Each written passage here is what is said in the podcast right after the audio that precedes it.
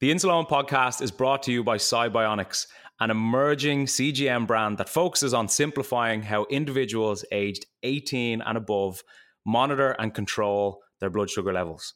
Upon becoming available on the market, the Sibionics GS1 CGM has helped users worldwide navigate the complexities of diabetes management with more confidence and peace of mind. Thanks to Sibionics, now more people are able to view and share their real time glucose data, receive customizable glucose alarms, and generate full AGP reports, all directly from an intuitive Sibionics app empowering them with the necessary information to make better decisions about their health. Sibionics combines data accuracy and comfort of wear, which is important to us all, with a feature rich app. The 14 day scanning free and calibration free Sibionics GS1 CGM aims to deliver reliable, seamless diabetes management experiences. For more, check out sibionicscgm.com.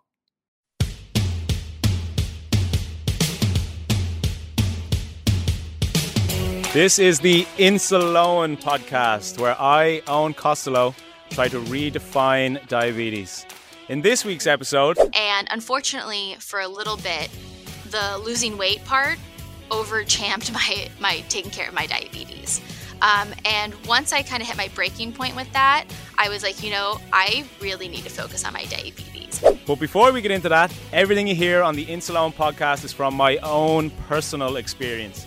And if you have any worries or issues regarding your diabetes, please contact a medical professional. Now, let's get stuck into this episode. How's it going, everybody? Eoin here. I hope you're all keeping well. I'm honored that you're joining me for another episode of the Insuleoin podcast, Redefining Diabetes. What an episode I have for you this week, and what a guest I have for you this week.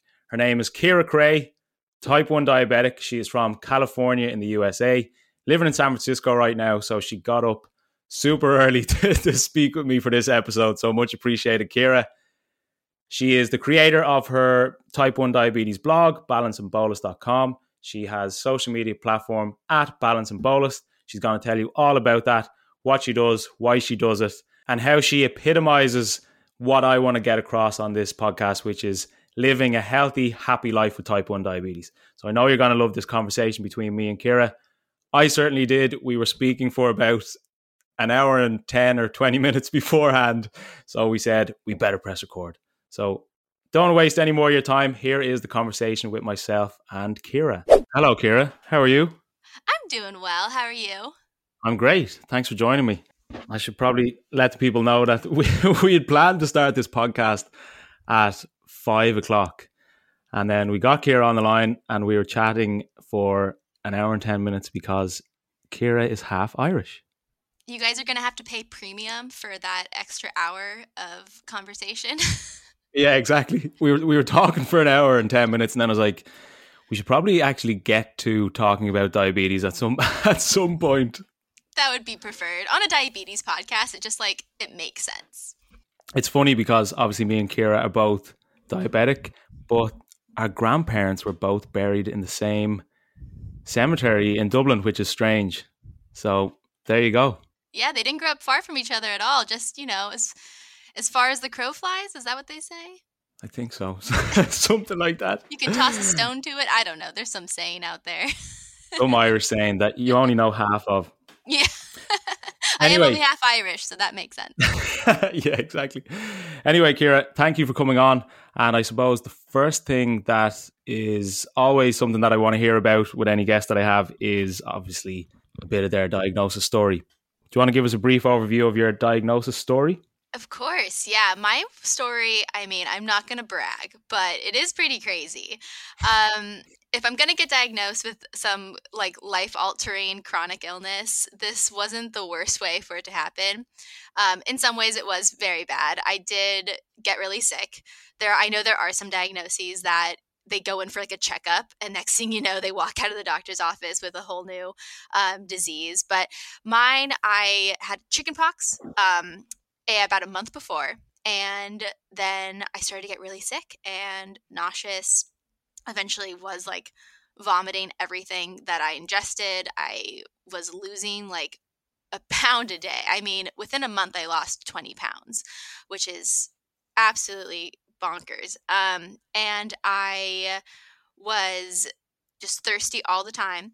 And finally, after like a week, I th- think my parents thought it was like a flu or something.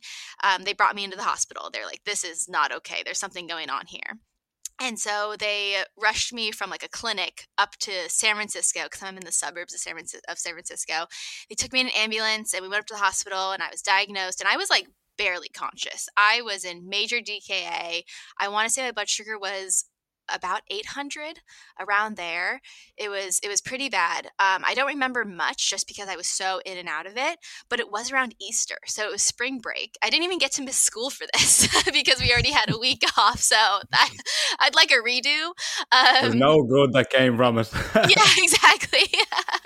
And so I it was around Easter, and as soon as I started feeling a little bit better, I was still pretty unconscious, but they started getting fluids in me. They'd figured out what was going on. Um, the Easter Bunny wanted to come visit, and he came in and he gave me some toys, and they snapped a photo. And it turned that the day after I got out of the hospital, that photo was on the front page of the San Francisco Chronicle. so I was all over the city, and it's me looking just like bedridden. I think even on the photo they put um, that I was five years old and I was seven. I was very young, but I'd lost so much weight that I just looked like like just so tiny. and mm. so I was on the front page of the San Francisco Chronicle, which was pretty cool. Um, and then the night I got out of the hospital, we had tickets to go see Paul McCartney in concert. And so we went. Um, it was the first night I checked my blood on my own. Uh, we were like in a rush and I wanted to eat my macaroni and cheese that, you know, my mom had like perfectly measured out or weighed. Um, and she was like, You got to check your blood. And I was like, Okay and I was so nervous and I did it and it barely hurt. Um, and from then on, I've been doing it ever since. But it was kind of a crazy, like, one week of my life where I was like in and out of consciousness. And then I remember when I started feeling better, them trying to like educate me about it. But I was so young. I mean, all I heard was shots for the rest of your life and needles for the rest of your life. And that terrified me. Um, I was absolutely just scared. Um, but my parents really took on the learning responsibility so that way they could make my transition into like normal life as as easy and seamless as possible. Um, when we got out of the hospital, like before we even went back home, we went to a Irish pub, Sam McGuire's, for an Irish breakfast, and they loaded me up with some black and white pudding and some bangers and some potatoes and beans, and it was wonderful. So, um, they my parents did a really good job after that diagnosis, making sure I had as normal of a life as possible, especially when it's surrounded food. But yeah, that was that's pretty much my diagnosis story. Easter to food to Paul McCartney all in a week. it was like you were famous on the day you were diagnosed. I it really it kind of was. It felt like it. We still have like five of those newspapers at home here somewhere because my mom was like, "We need all of them." I was gonna say, do you still have the photo of of you with the Easter bunny? Yeah, it's on my Instagram somewhere. I, I, I will repost it soon. It was actually, I should actually say that I wasn't on the cover because of how sickly adorable I was. It was because the Easter Bunny was retiring that year. so retiring. it wasn't even because of me. He was retiring. So they did this big goodbye thing. And I just happened, the photo they used happened to be when he was giving me like a troll doll. Remember those guys with the hair?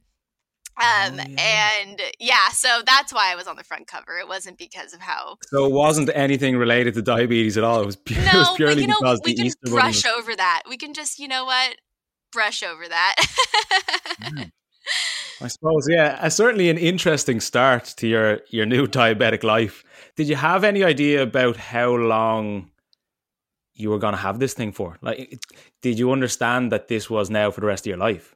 I, you know, I did. Um, and that's a really good question because I think when we're so young, we're just kind of like, is this normal? Like, are all my other seven year old friends going through this right now during spring break? Um, you really don't know. Um, but I do have a very vivid memory. I have a creepy good memory sometimes, but I have this memory of when I was starting to feel better. I was still like on an IV drip. And so I was walking through the halls of the hospital with my mom and carrying like my IV drip. And she calmly said, you know, those shots they just gave you. Um, I had just gone through like my first or like my first conscious injection of insulin and my first conscious finger prick and i remember like screaming about it and just like resisting it at all costs but um you know once they did it it didn't hurt that bad but i thought that was the last of it and so as my mom and i are walking through the halls of the hospital she says to me you know those shots and finger pricks you just did um those are going to be something you're going to have to do for the rest of your life. You're going to have to do the finger pricks, you know, five to six times a day at minimum. And you're going to have to do those shots every time you eat something.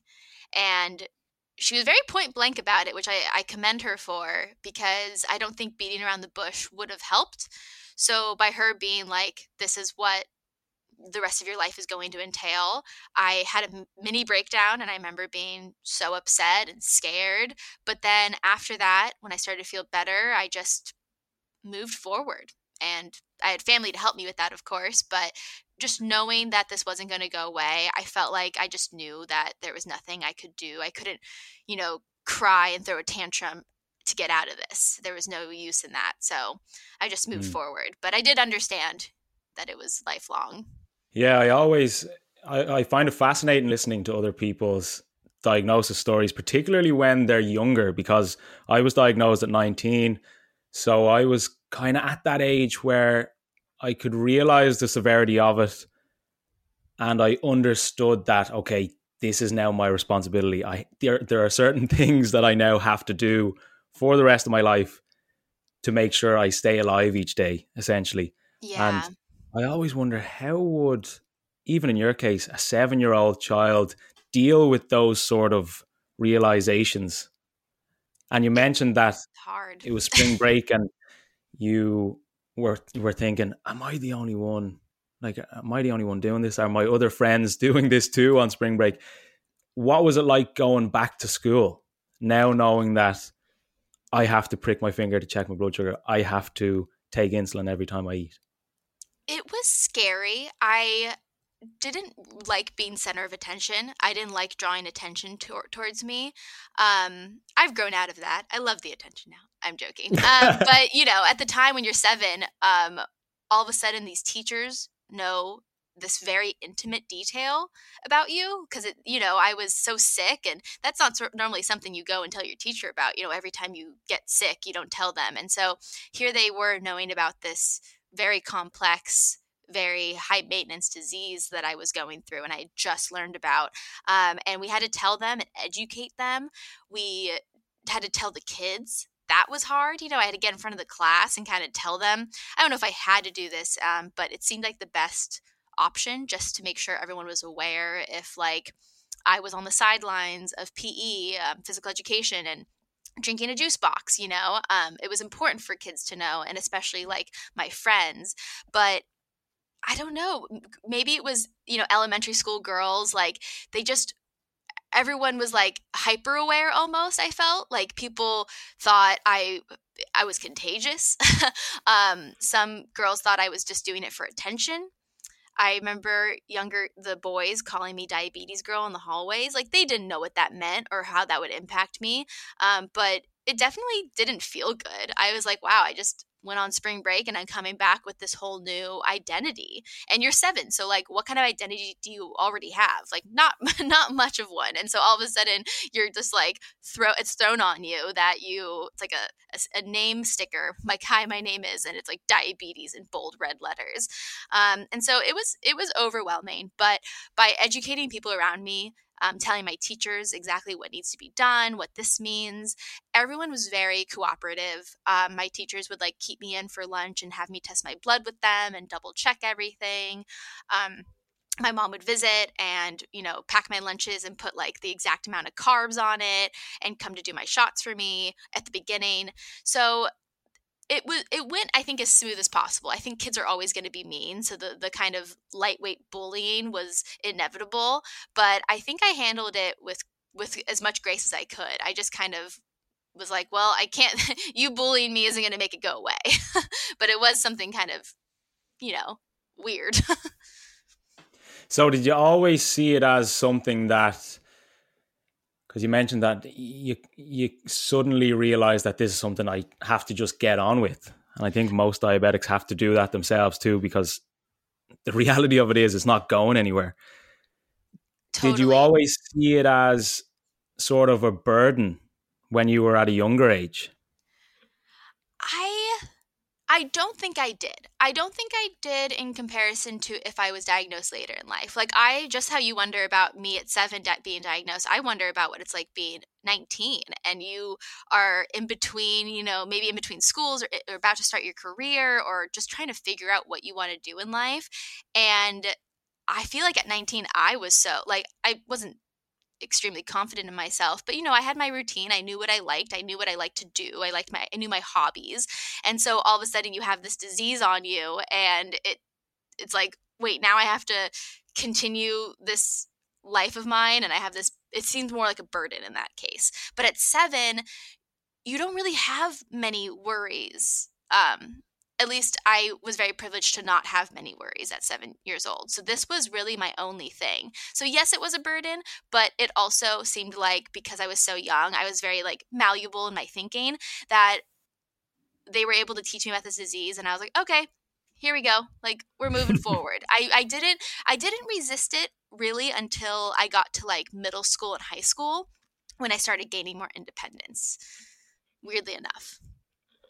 So did you find it difficult then making the shift to looking after yourself full time, essentially, compared to your parents controlling, not controlling things, but looking after you uh, even more so?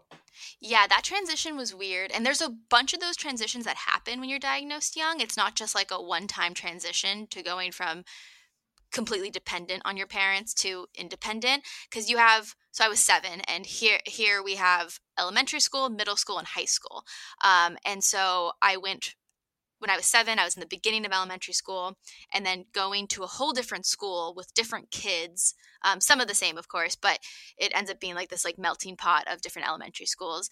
And that transition was weird um, and wild and presented a lot of challenges with me just trying to grow up as like a at the time i guess i was like 11 years old like an 11 year old kid um, with diabetes and then you have to make that another transition from middle school to high school and you're going to the school with you're about 14 13 or 14 at that age and then you're going to school with like 18 year olds you're in this different location entirely different school, different teachers, having to like educate different staff at every single level here, um, and then gaining more independence at every level, right? So you go to middle school and like you might, I was having more sleepovers, and then I go to high school and I'm eventually driving and going on like trips with friends and you know wanting to stay out late um, which i didn't do in middle school and then you go to college away to university and you have you know there's all these levels. Um you i went when i turned 18 i had to learn how to order all my pump supplies and my insulin on my own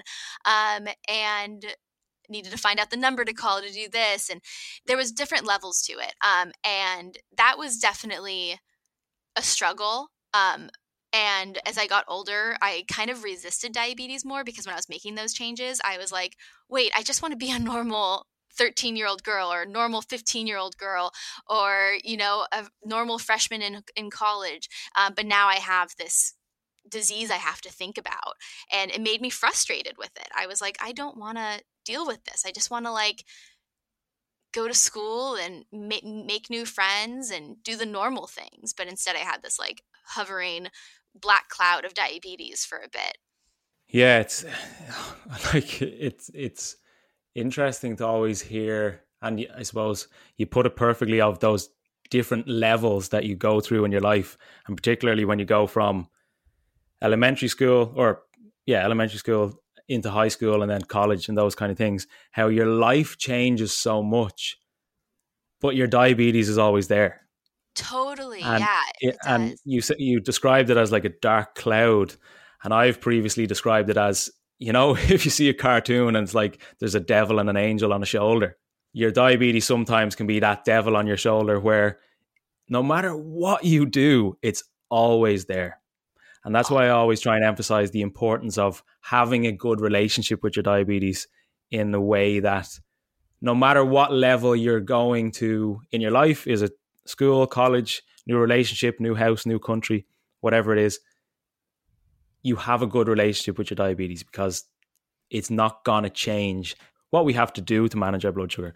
So, what do you think the main change for you was going from a younger child with diabetes to, say, a teenager who isn't fully comfortable with their diabetes into now somebody who always strikes me as somebody who is so positive with their diabetes?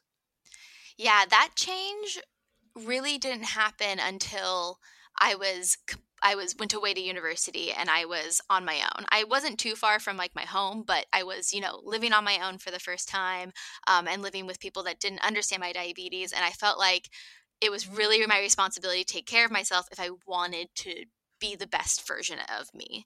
If I really wanted to get the most out of college and make the most real friends and relationships, like I really had to secure my diabetes and figure out um, and build this good relationship with it so that way I could move forward and not have it be this devil or this dark cloud. You know, it's like I needed to put an umbrella up um, for my dark cloud and not completely ignore it, but um, understand it's there and just kind of move forward and cooperate with it really just build this good relationship with it um, so when I first started college, I did not do that in like my first semester.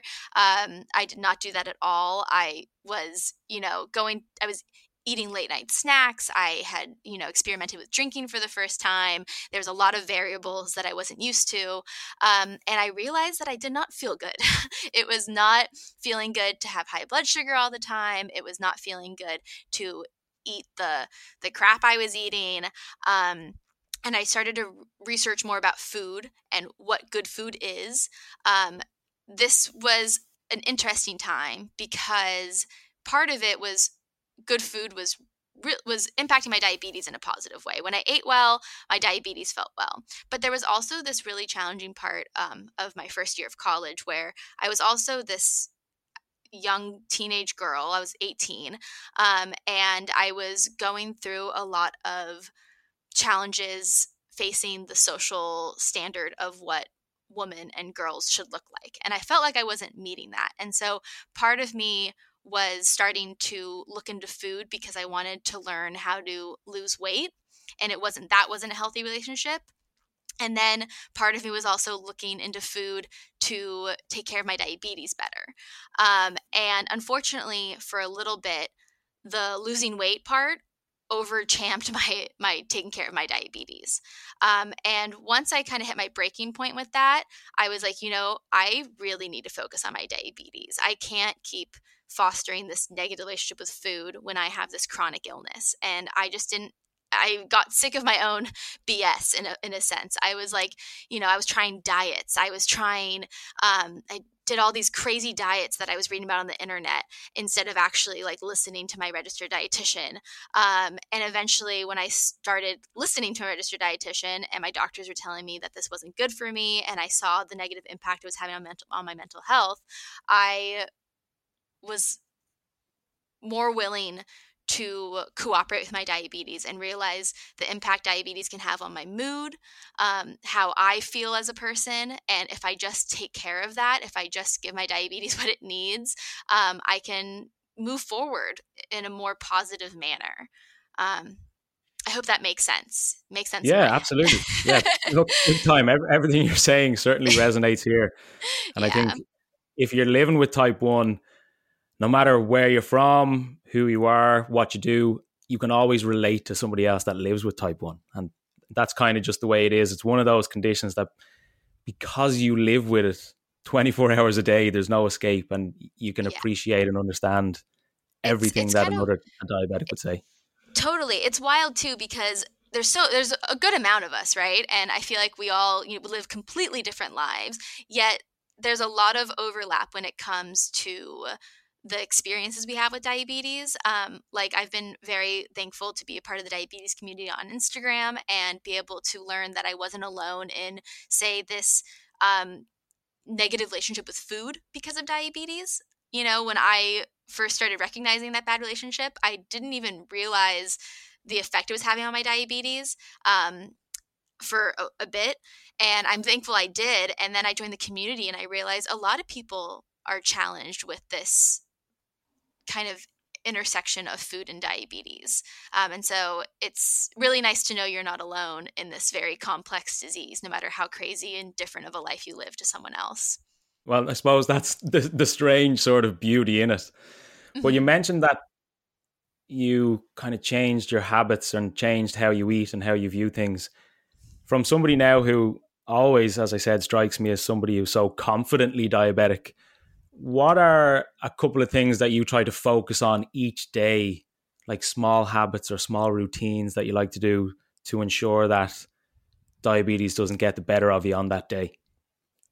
That's a good question. Um, it's definitely I'm not a routine person, um, and I find, and I sometimes I wish I was because I find I think that would help in some scenarios some people um, like no if you eat the same thing every day then you are pretty confident in how that's going to affect your blood sugars if you eat it at the same time every day but i am not a routine person no matter how hard i I don't really try that hard actually, but you know, um, I'd love to say I do, but you know, when it comes to food, especially, I like follow my cravings. Like I can't meal prep because I might want spaghetti one night and then I mean, in the morning, I'll be like, I want spaghetti for dinner. And then at 5 p.m., right before dinner, I'm like, you know what?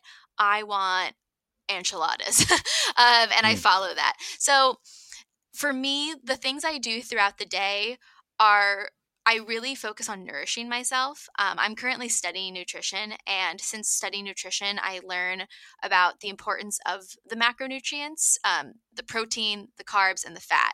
And w- throughout the day, I just try and make sure that I'm nourishing myself. Um, it's the best way I can put it because what I mean by it is I'm, you know, not just picking at little things. I'm not just eating things because I think they're healthy. I'm building meals that incorporate all those macronutrients. They leave me full. They have greens, they have vitamins, they have minerals. They have things that are really important um, for the body. And I see my blood sugar react positively to that.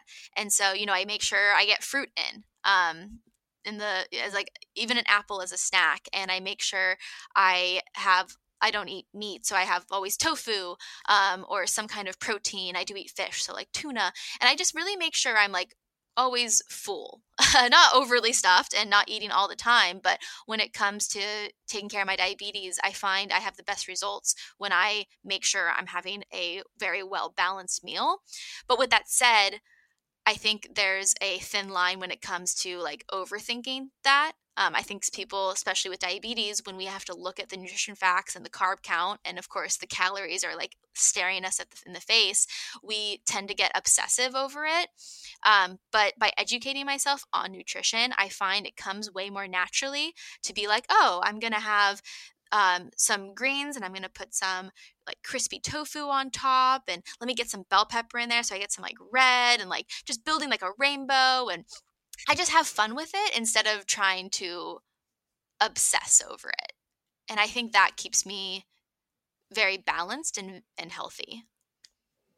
Yeah, I couldn't agree more. And I think one of, if not the most important part of managing diabetes is understanding the food that you're putting into your body. And there are 42 confirmed different factors that can influence your blood sugar. So, of course, we cannot control all of the things that are going to impact our blood sugar, like stress, hormones, sleep, all these kind of things. But I'm a big, big, big believer in trying to control, for the most part, the things that we can control. And the top of that list is the food that you put into your body. And it's of course, eating to enjoy yourself, eating to feel good physically and mentally, but also understanding that the food that I eat each day can work wonders on my blood sugar. If I'm eating protein, if I'm eating fiber, they're going to benefit my blood sugar. If I'm eating greens, fruits, I'm going to feel good, all these kind of things. And that's something that always jumps out at me from your social media page is you eat so many different types of foods, but it always still looks healthy. And it and even if it's not quote unquote healthy, you're eating it because it makes you feel good and you still know how to navigate your blood sugar around that food. Yeah, I think that's really what I my definition of healthy actually someone just asked me on Instagram not too recently do you always eat healthy um, it was um, one of those assumption stickers and someone said you always eat healthy. And I said yeah. I said that's true because I eat what my body wants. Um, I follow my cravings. I, if you look at my social media page now, I think you'll see like big cinnamon rolls with like icing yeah, on was, top. That was the first thing I saw today. yeah, they're so so good, and I I had those last week for breakfast, and I loved every bite of it. And then I have you know these sweet potato fries that I made, um, and with like my own cashew crema, you know, because I wanted to watch football and, and eat fries with it.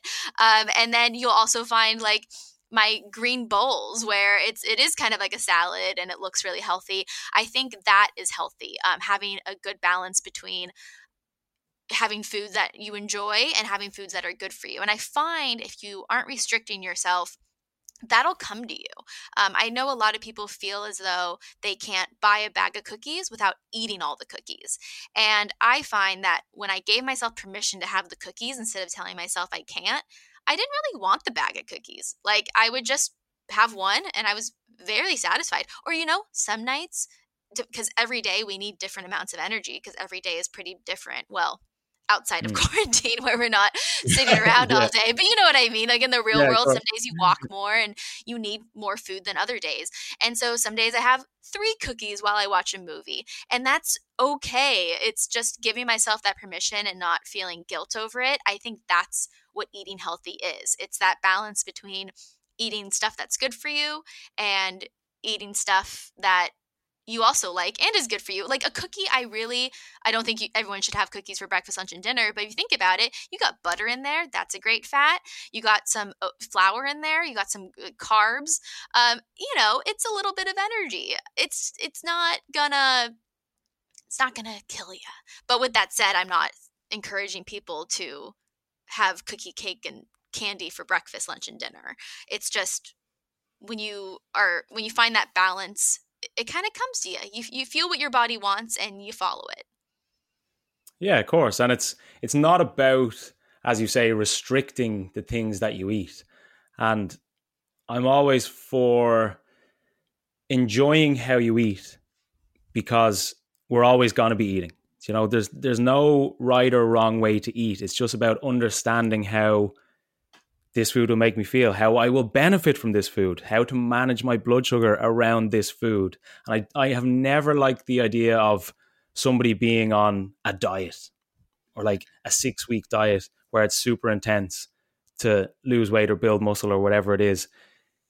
For me, it's important that you understand why you eat certain foods so that you can continue to eat a way that makes you feel good for the rest of your life. And you do that so perfectly because, as you say, you stick to your fruit, you stick to your veg, but you don't you don't look at a cake or or a cinnamon bun as something that I cannot eat that. I give myself I give myself that permission and I follow it and I have that one cinnamon bun and I'm like that's that was great. I am so happy. I don't need to have it every day, but it just it feels good. It's fuel. We can't hide hmm. from food. We need food. And that's again something that that always jumps out at me anytime I go onto your your Instagram page. By the way, anyone listening, if you don't follow Ciara on Instagram, uh, definitely follow doing? her. Yeah, yeah, exactly. But part of the reason why I was really looking forward to getting you onto this podcast is, look, the podcast is called the Insuleoin Podcast, redefining diabetes, and the aim of it is to redefine what diabetes is to the general public, but more importantly, what diabetes is to a diabetic themselves. Because it's easy to think of diabetes as something that is like, whoa, of course it's life changing, but it doesn't have to restrict you from doing certain things. And what I always see that jumps out so much from your page and even just from speaking to you for the afternoon today, it's like the two things are you always look so happy, which is great. and then all the unreal food that you post. And for me, there are two major things about diabetes because diabetes is, yes, a chronic condition that we have to live with for the rest of our lives. And you might all, all like automatically associate that with being not sad, negative. but as in, yeah, like a negative thing. And then you will always almost instantly associate diabetes with avoiding cakes, sugar, cookies, all these kind of things. And you are just the complete opposite of that. And that that just like shines through your page, which is great because all your photos look so positive and you've so much food. And as I said to you before we even started recording here, I do have a lot of newly diagnosed people that listen to the podcast. I do have a lot of parents of diabetics that listen to the podcast. And I was looking forward to having you on because you are somebody who will be so reassuring to those people. That's and a big aim for mine, for me, honestly. Do you consciously try and do that? Because that's big, big, big time. That's what comes across from your page. It's great.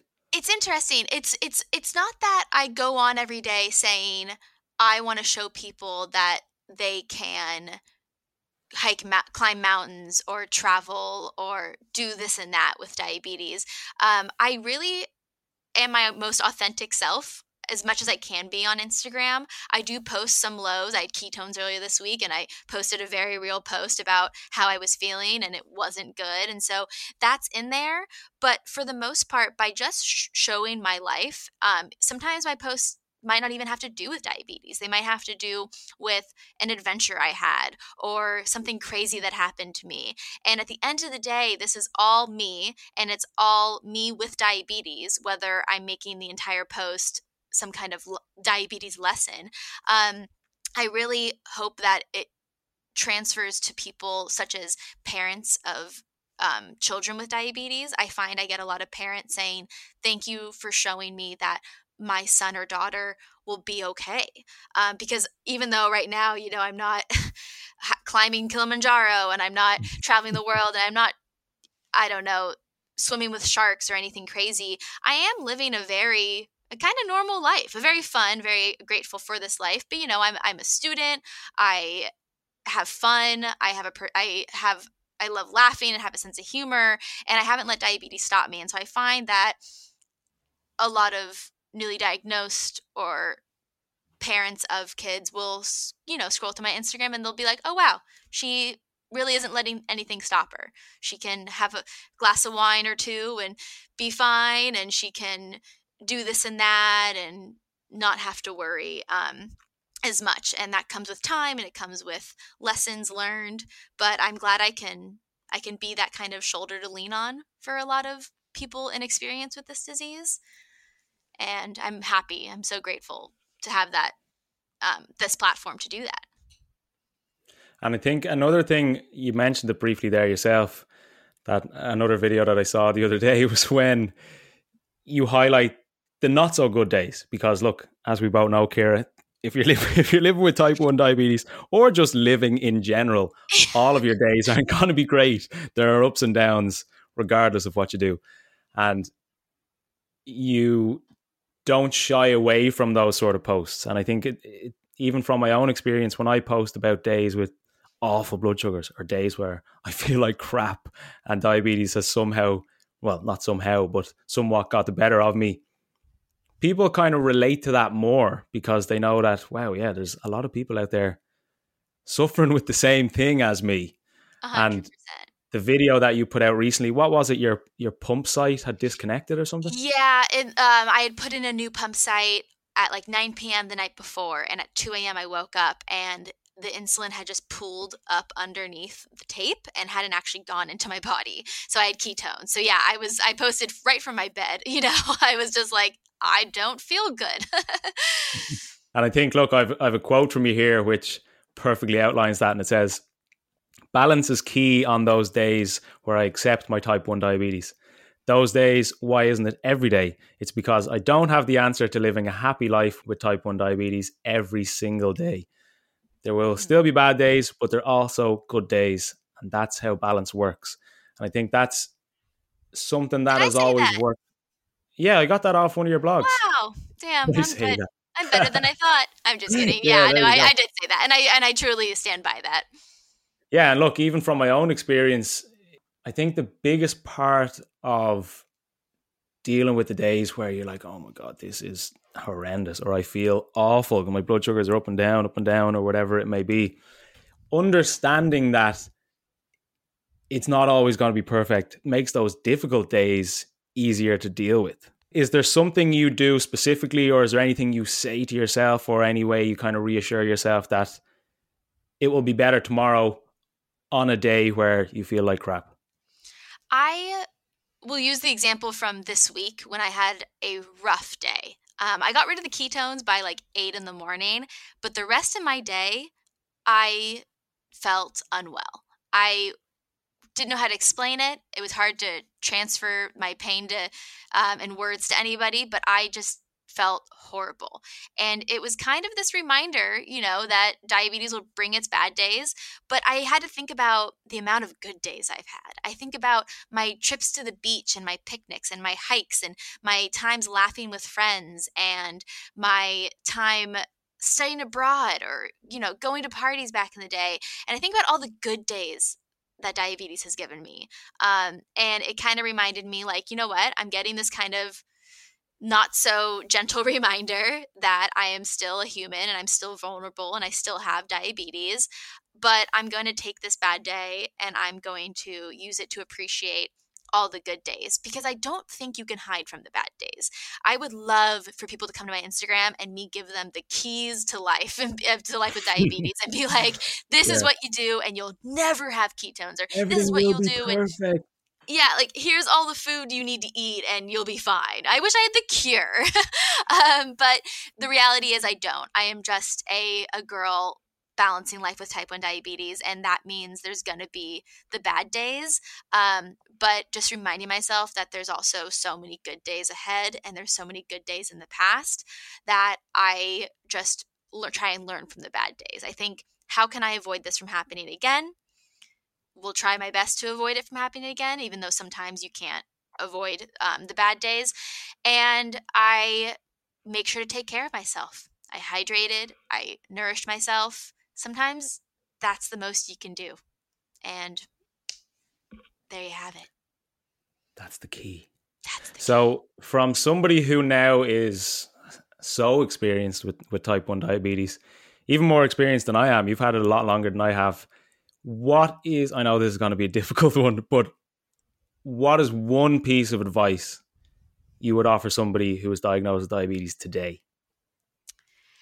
I usually, when I have, when I've encountered that question or asked myself that question, it is usually what I just said about, you know, you're going to have bad days, but you'll have good days. But I will say another really important piece of advice is it's okay if diabetes changes you. I think diabetes is so all encompassing. I, I relate it to an umbrella sometimes. Um, I know we're using a lot of weather metaphors here with diabetes. Oh, I love analogies. I love them. I love them. And so I kind of see diabetes as this umbrella.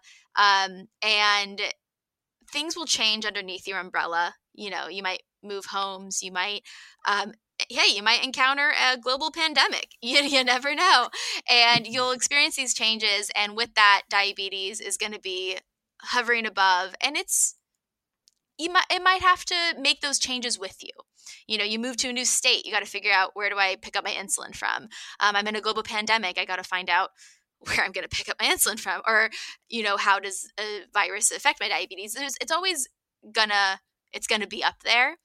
But by ignoring it, say you close that diabetes umbrella and you throw it in the in the garage until next winter, those changes below the moving or the pandemic or a new relationship are going to be they're going to be harder because um, diabetes is a part of your life.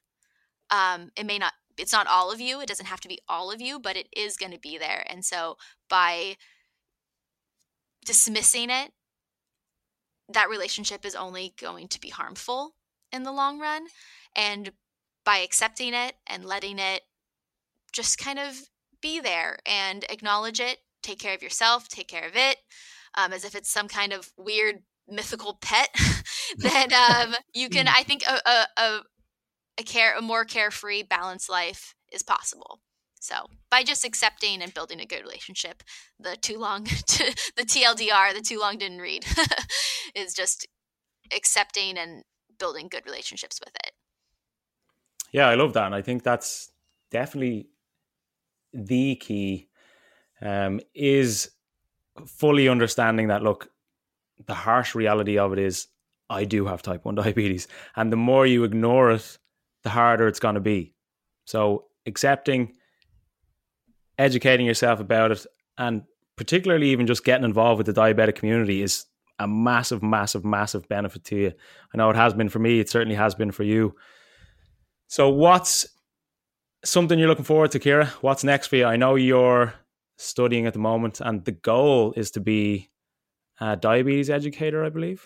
Yeah, that would be the that's the f- more far off goal, I'd say. Right now, I'm working to be a registered dietitian and from there, there on i can apply to be i can sit for an exam to be a diabetes educator one thing i've learned in life so far though is i never really know where it's going to take me um, i had a under I took I had got my first undergrad, my first bachelor's degree in European studies, um, and I minored in Italian, right? And towards the end, I found this passion for nutrition, um, and realized that I could help. I could have the potential to help other people live going through the same thing as me, and so I started getting into nutrition, and I thought about all these different careers in nutrition and landed on registered dietitian. So right now, I have about a year left of school um, about year left, year left of classes before I do a internship, um, and then I will sit for a registered dietitian exam. And right now, I'm just having a lot of fun learning about nutrition and my body. It's really interesting to learn about how the body is supposed to handle food um, and how my body doesn't right? Like we know what diabetes is when we're when they teach us when we're diagnosed and all that but actually learning how the body should work versus how my body works has been really helpful in my understanding of my diabetes um, and so i'm enjoying that right now and i am also just kind of relaxing as much as I can. Since we're in the pandemic, I've been reading a lot. Um, I've been adventuring outside a lot more. I'm lucky to live in the Bay Area where we can go to the beach in January, um, mm. even if it's a little cold.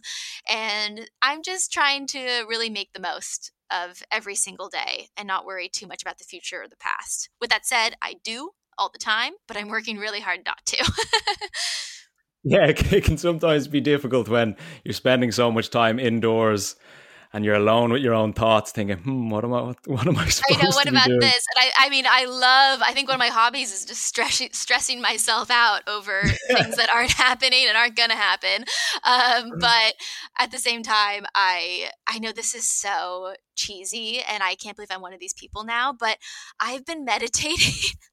and I don't know if you knew this, but when people meditate, they have to let everyone around them know that they meditate. It's like part of the rule. Um, same with like if you're a vegetarian, you got to let everyone know. I meditate every single day of the week. Do you actually? I'm telling you, and I, no I've told not many people. Wow! so I'm I'm the one percent, Ciara. Yeah. But, how, how have you been enjoying it? I've really been liking it. I use the um I use the Calm app, um, hashtag not sponsored, and I really love it. It's about 10 minutes every night, and I think I like it more than other things I've tried in the past, such as like yoga or um, I still journal, but relying on journaling. With meditation, I like the guidance. I like being told when to breathe, when to inhale, and when to exhale. And they always throw in really fun messages. Um, really fun life lessons. There was one the other day about, you know, instead of swimming away from the wave, grab a surfboard and ride it. And it was like, wow, so cheesy, but like so like I get it. yeah, you can always relate something from your own life to all those sort of statements or stories. You can. So so I'm feeling good with that. Um and it's been it's been a one day at a time kind of scenario. Do you feel that getting into a habit of meditating has benefited your diabetes at all? You know, I don't I don't see a direct relation.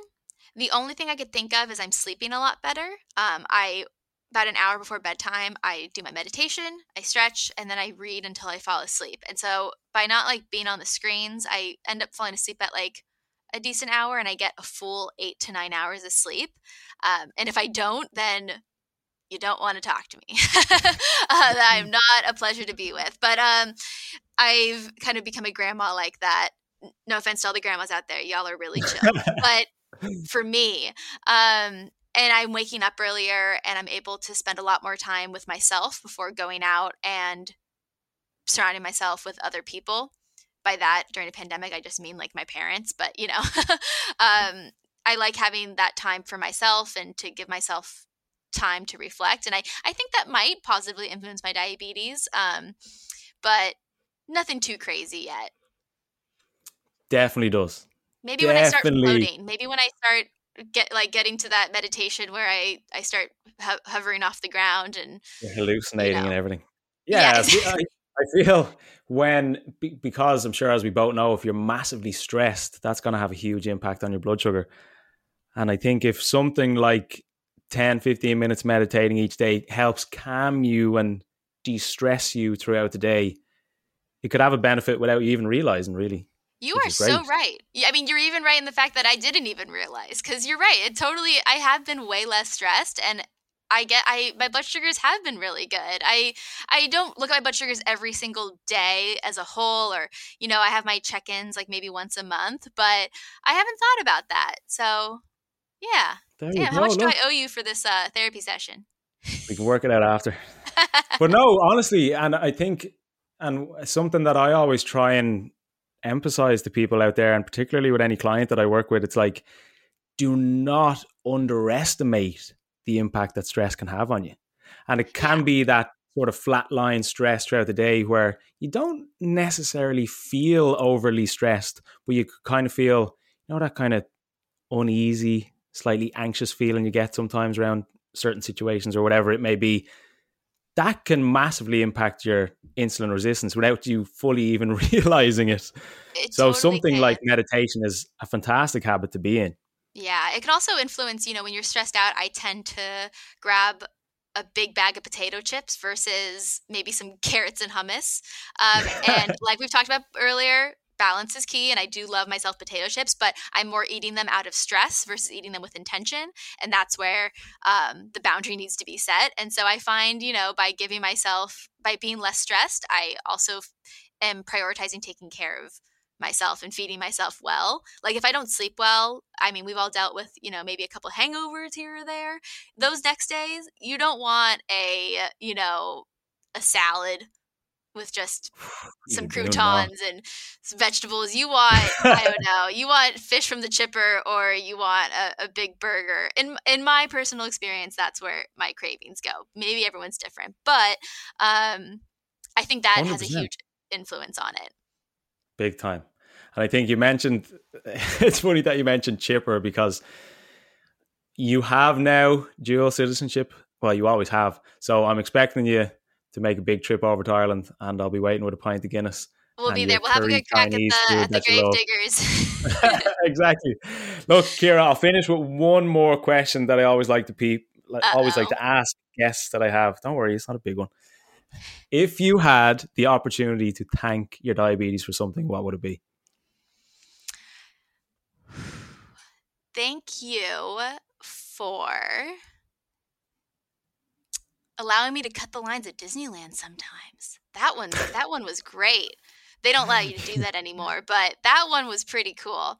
No, I, I know what you, I know what you mean. Um, but I do thank my diabetes for giving me the opportunity to to learn about how my body works. I don't know without diabetes would I ever even think about what I put into my body, um, and then therefore I wouldn't think about this the health of my body. I wouldn't think about good exercise and I wouldn't think about good nutrition. Um, and so I'm really grateful for it to, teach me how to listen to the cues. You know, when we're low when we're high, we definitely feel a little bit different and we have to pay attention to that. We can't just ignore that low blood sugar feeling. And the same goes for, you know, hunger or even if I wake up and I'm just not in the best mood, I, diabetes has taught me to communicate that and be able to tell people around me, hey, I'm not feeling too hot right now. I need to take a step back. Or, you know, if I snap, I'm like, I'm sorry, I snapped at you. Blood sugar's a little high. Like, it's giving me that opportunity to acknowledge how I feel. Um, and I don't know if I would have felt that or known that without diabetes. Couldn't agree more. If you're, I feel you're more in tune with how your body feels physically and mentally, which is a massive advantage. But Ciara, thank you so much for coming on. I really, really appreciate it. Do you want to tell people where they can find out more about you, get in touch with you? Yes. Um, I am on Instagram at Balance and Bolus. Bolus is in, you know, what we give ourselves insulin, and balance is in what we've been talking about for this for this podcast. So at Balance and Bolus. Um, I also have the website balanceandbolus.com, which I update regularly with like recipes or just like my casual thoughts. Um, there might be like a newsletter coming soon, so you guys should subscribe to that. And feel free to send me a DM. I, as you guys can tell, I have made Eoin extend his podcast past the 30 minute average. Um, so therefore, I like to talk. So feel free to send me a DM and let's chat. Nice one, Ciara. Thanks so much. Appreciate it. Thanks, Eoin. Have a good day. I'll chat to you soon. Take it easy. soon. Bye. As usual, I just want to drop in a few words before I jump off fully. So, again, look, really appreciate you all listening. I hope you are getting value from these episodes. And I know listening to a person like Ciara, who has vast amounts of knowledge and experience around her own diabetes, it's difficult not to get value from from somebody like her. So I hope you enjoyed it as much as I did talking to her. And again, if you haven't checked out her blog yet or followed her on social media, I would absolutely recommend it. Her blog has, like I said before the episode, so many different tips and tricks you can use and implement in your own life to better manage things physically and mentally with your own diabetes. So check out her blog, balanceandbolus.com, and follow her on social media at Balance and Bolus on Instagram. Again, the name and her details will be in the description of the podcast. But again, fantastic social media presence and amazing diabetes advocate. So thanks again, Ciara. Much appreciated. And for anybody who's listening, I do really appreciate you listening to the podcast.